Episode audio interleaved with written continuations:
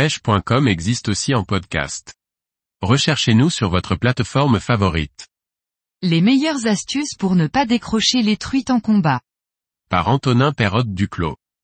Avec l'avènement des parcours no-kill et l'obligation d'utiliser des hameçons simples sans ardillon, décrocher un poisson est de plus en plus fréquent. Certaines techniques peuvent toutefois vous aider à réduire les risques. Pour tous les types de pêche, que ce soit en mer ou en eau douce, le ferrage est la partie essentielle qui ne doit pas être négligée. Un ferrage bien réalisé permet d'attaquer sereinement un combat, surtout avec des hameçons simples. La bonne technique de ferrage à appliquer dans toutes les conditions s'apprend facilement. Premièrement, votre canne doit toujours créer un angle avec le fil, si possible à 90 degrés.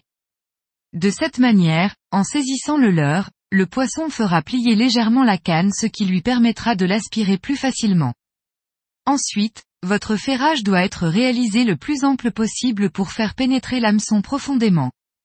Canne en main, servez-vous de vos épaules et de votre bassin pour réaliser un quart de tour sur vous-même plutôt que de tenter de ferrer avec votre poignet.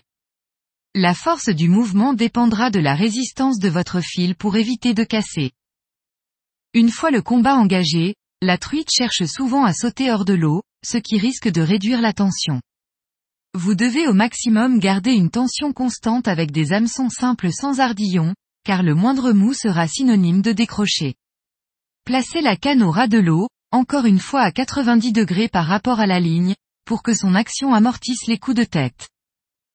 Si vous voyez le poisson qui tente de sauter, Moulinez rapidement canne basse pour l'empêcher de prendre un bon angle pour son saut.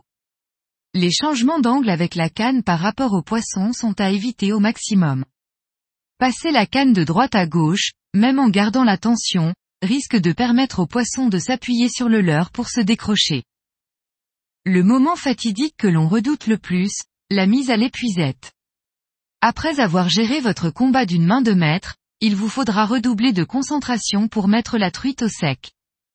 Lorsqu'elle se sent vaincue et qu'elle voit approcher la bordure, la truite a tendance à s'enrouler sur elle-même. C'est un moment du combat très risqué, car le simple poids du leurre peut faire ressortir l'hameçon quand la truite a la tête en bas. L'objectif est de limiter un maximum ce genre de comportement.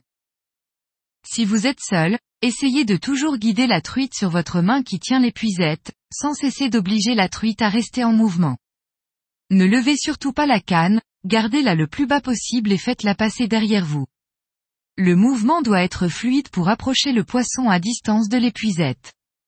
Veillez également à ne surtout pas toucher le leurre avec l'épuisette et qu'un hameçon ne se pique dans le filet.